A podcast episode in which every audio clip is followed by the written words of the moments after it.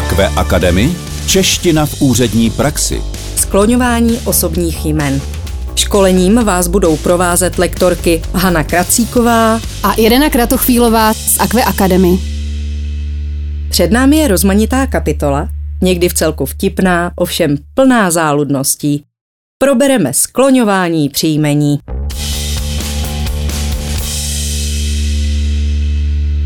Schválně. Máte nějaká příjmení ve svém okolí, která vyvolávají zmatky, často je lidé komolí nebo v určitých situacích znějí poněkud zvláštně? Myslím, že každý z nás by si na nějaké takové příjmení vzpomněl. Možná jste jeho nositeli vy osobně, možná to byl váš spolužák ve škole nebo kolega v práci, případně nadřízený. Jako úřednice a úředníci byste si měli zachovat kamenou tvář, ať už se setkáte s jakkoliv znějícím příjmením. Kromě toho byste měli vědět, jak s takovým příjmením pracovat a jak správně občana oslovit. Pojďme si v tom udělat jasno. Začneme mužskými příjmeními, a to těmi, která by nám neměla činit větší potíže. Každý jisto jistě správně osloví pana Nováka, Kormorána nebo Kratochvíla. Samozřejmě řekneme nebo napíšeme Vážený pane Nováku, Kormoráne, Kratochvíle. Podobná situace bude u pánů s příjmením Chládek, Štěpánek nebo Macek. Oslovujeme je Vážený pane Chládku, Štěpánku nebo Macku. Jednoduché, že? A to si možná ani někteří z nás neuvědomují, že právě pracují s takzvaným pohybným E. Cože to vlastně je? Je to E, které se vyskytuje před koncovkou příjmení, tedy chládek, štěpánek, macek. Když pány oslovujeme, automaticky ono pohybné E odstraňujeme, takže neříkáme chládeku, štěpáneku nebo maceku, ale chládku, štěpánku, macku. Jako rodilým mluvčím češtiny nám to přijde naprosto samozřejmé, ale zkuste toto pravidlo vysvětlit Španělovi, který se právě začal učit česky. Dále máme příjmení, u kterého už ani rodilý mluvčí nemusí vědět, jak s pohybným e pracovat. Často je to ujmen cizího původu. Představte si například, že korespondujete s pánem, který se podepsal Apfel. Oslovíme ho pane Apfele nebo Apfle. A co když stojí na papíře Richter? Odepíšete mu Richtere nebo Richtre? Nebo snad Richtře? A teď baborať. Ústav pro jazyk český nám k této problematice říká, že je dobré řídit se tradicí. To není těžké u slavného herce, jenže na úřadě je to jinak. Tam se setkáváme po nejvíce s občany, jejichž rodinnou tradici při nejlepší vůli neznáme. Potom by se nám mohla hodit následující informace z Ústavu pro jazyk český. Cituji. Pokud rodinný úzus nositele jména neznáme, je vhodnější pohybné e v nepřímých pádech zachovat. Z toho nám pro praxi plyne, že pokud píšeme pánovi, jehož příjmení se píše v prvním pádě apfel, měli bychom ho oslovit vážený pane apfele. A když vám píše pan apfel, doporučujeme ho oslovit vážený pane apfle. Stejně postupujeme i u pána s příjmením Richter. Oslovme ho pane Richtere. A pána s příjmením Richter zase vážený pane Richtre. Jako poznámku na okraj si uveďme, že u obou příjmení, tedy Richter i Richter, by bylo možné pány oslovit vážený pane Richtře. Občana s příjmením Langer oslovte vážený pane Langere. Jak byste oslovili pána s příjmením Langer? Jistě to máte správně. Langre případně langře.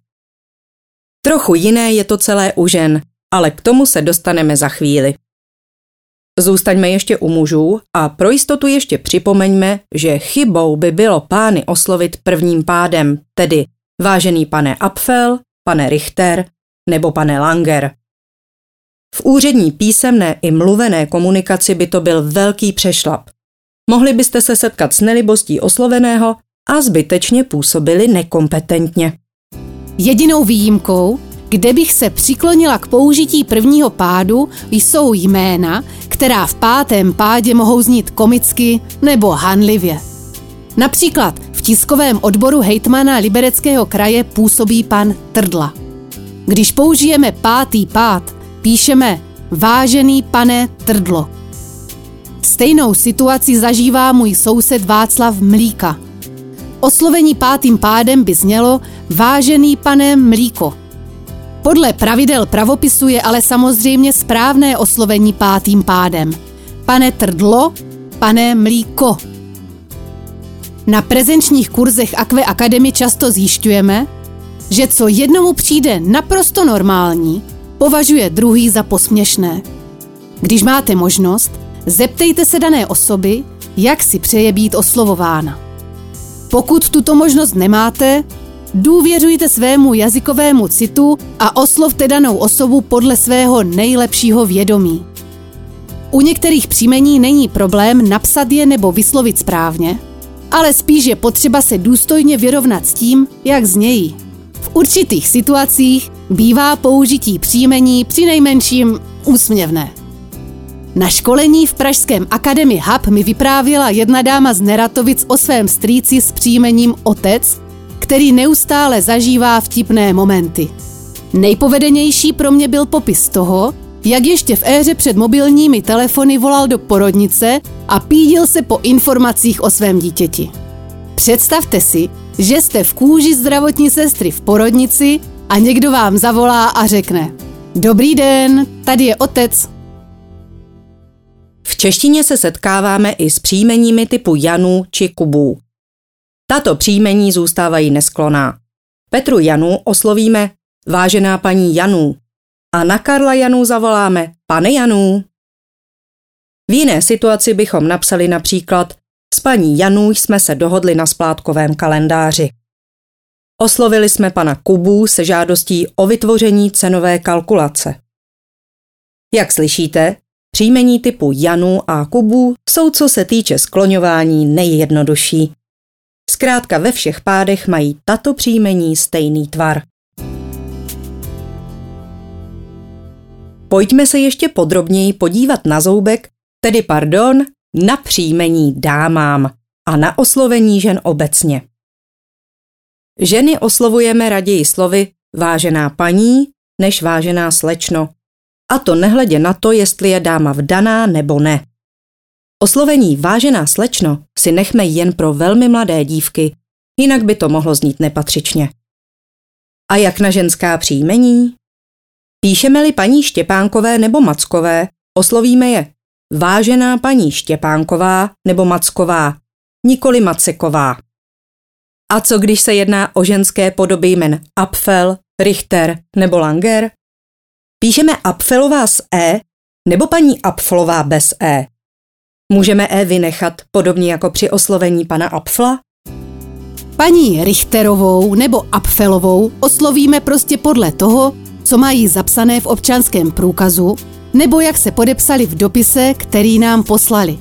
Dáma, která se rozhodne provdat za pana Apfela, musí na matrice oznámit, jaké příjmení chce používat po sňatku. Vybírá mezi Apfelová a Apflová.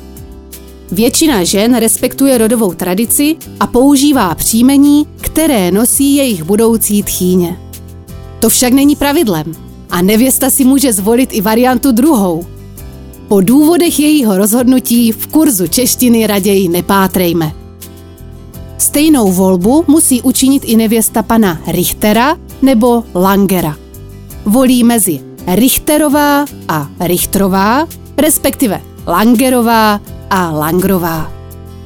Dámám se pak vybraná podoba příjmení zapíše do občanského průkazu a my je podle toho také oslovujeme. Věnujme se ještě situaci, kdy má žena dvě příjmení. Stále více dam si v dnešní době ponechává po svatbě obě příjmení, své i manželovo. Tak například Karla Mazaná Komárková má příjmení Mazaná po svém manželovi a Komárková je její rodné příjmení. Jak takovou dámu oslovit? Samozřejmě oběma příjmeními, tedy vážená paní Mazaná Komárková. Ženy si také mohou zvolit nepřechýlenou variantu svého příjmení, takže můžeme psát paní Zdeně Prošek, Ludmile Novák nebo Viole Kuciak. Pokud má dáma příjmení dvě, například Lucie Mazák Dolejší nebo Kamila Stehlík Vejrostová, stále ji oslovujeme oběma příjmeními. Vážená paní Mazák Dolejší a vážená paní Stehlík Vejrostová. Základní oslovování příjmením jsme probrali. Nyní je na řadě oslovení pomocí akademického titulu nebo vojenské hodnosti. Jak oslovit člověka, který je magistr, doktorka nebo poručík? Tady bude potřeba zapamatovat si pár pravidel. Nejsou ale složitá. Preferuje se oslovování pracovní funkcí před vojenskou nebo policejní hodností. A pracovní funkce má přednost také před akademickým titulem. Vzhůru do praxe. Pan Tomáš Kadlec vystudoval vysokou školu a získal titul inženýr. Oslovili bychom ho vážený pane inženýre. Po nějaké době by se inženýr Kadlec stal starostou a potom ho budeme oslovovat vážený pane starosto. Název veřejné funkce má přednost před titulem. A co vojenská hodnost? Ku příkladu kapitánka Markéta Zamazalová studuje při práci a získá magisterský titul. Oslovujeme ji dál vážená paní kapitánko. Vojenská hodnost má větší váhu bez ohledu na to, jak je významná. Kapitánka Zamazalová postupně povýší na plukovnici a oslovujeme ji tedy paní plukovnice. Za pár let se navíc stane ministriní obrany a v tu chvíli jde vojenská hodnost stranou a ženu oslovujeme vážená paní ministrině. Osoby, které mají titul diplomovaný specialista nebo bakalář, oslovujeme pravidla příjmením, pokud přímo nevyjádří přání, abychom je oslovovali například vážený pane bakaláři.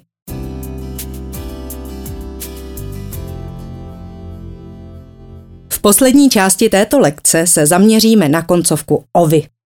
Do našeho města přijel slavný houslista Pavel Šporcl. O kom to dnes všichni mluví? O houslistovi Pavlovi Šporclovi? Nezní vám to malinko krkolomně. Ve větě jsme použili třikrát za sebou koncovku ovy. Houslistovi, Pavlovi, Šporclovi. Tak by věta opravdu vypadat neměla. Proto nám čeština umožňuje využít krátkých tvarů některých slov. Co říkáte na Všichni dnes mluví o houslistovi Pavlu Šporclovi. Lepší? Teď se prosím zkuste zamyslet nad následující větou. Inženýrovi Tomášovi Kadlecovi bylo uděleno čestné členství.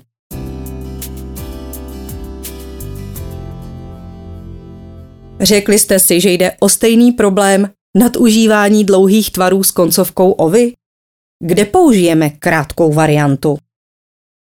Můžeme říci inženýru Tomáši Kadlecovi nebo inženýrovi Tomáši Kadlecovi.